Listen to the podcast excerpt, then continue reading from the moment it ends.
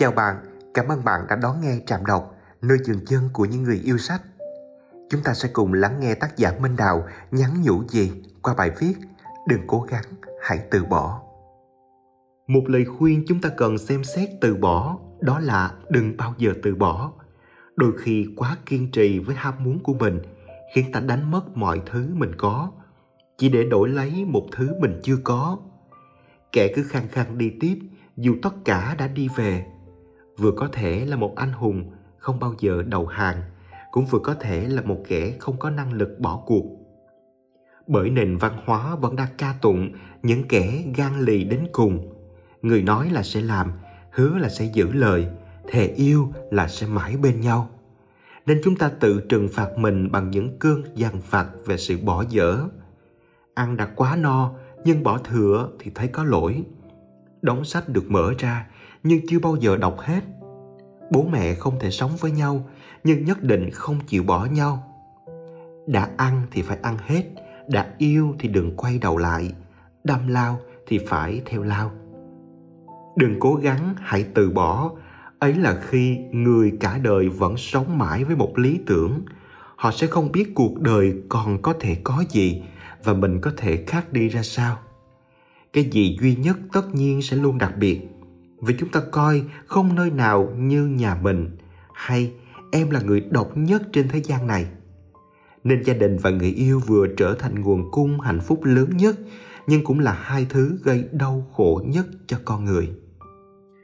Cái gì không thể thay thế, không quy đổi được ra vật ngang giá. Thứ không mua được bằng tiền là thứ sinh ra ám ảnh và đau khổ lớn nhất.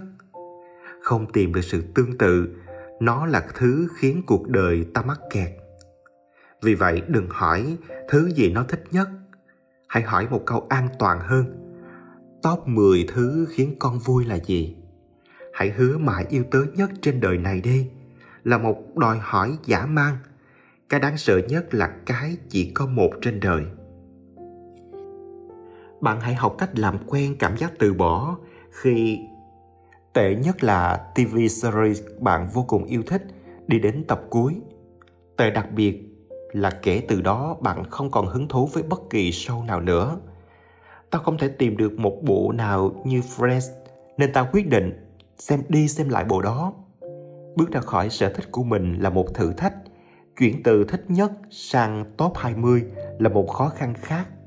Kẻ độc tài là người mê chân lý và không thể mở rộng đam mê của mình mọi xung đột trên thế giới xảy ra bởi vì con người không thể học cách hứng thú với câu chuyện của kẻ khác.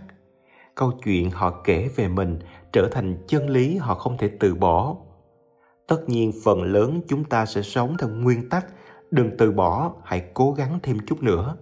Nhưng bởi mỗi quy luật đều có tính giới hạn. Nó ngăn người ngoài vào trong, nhưng đồng thời ngăn người trong đừng ra ngoài. Hãy biết lúc nào thì đừng cố gắng hãy từ bỏ.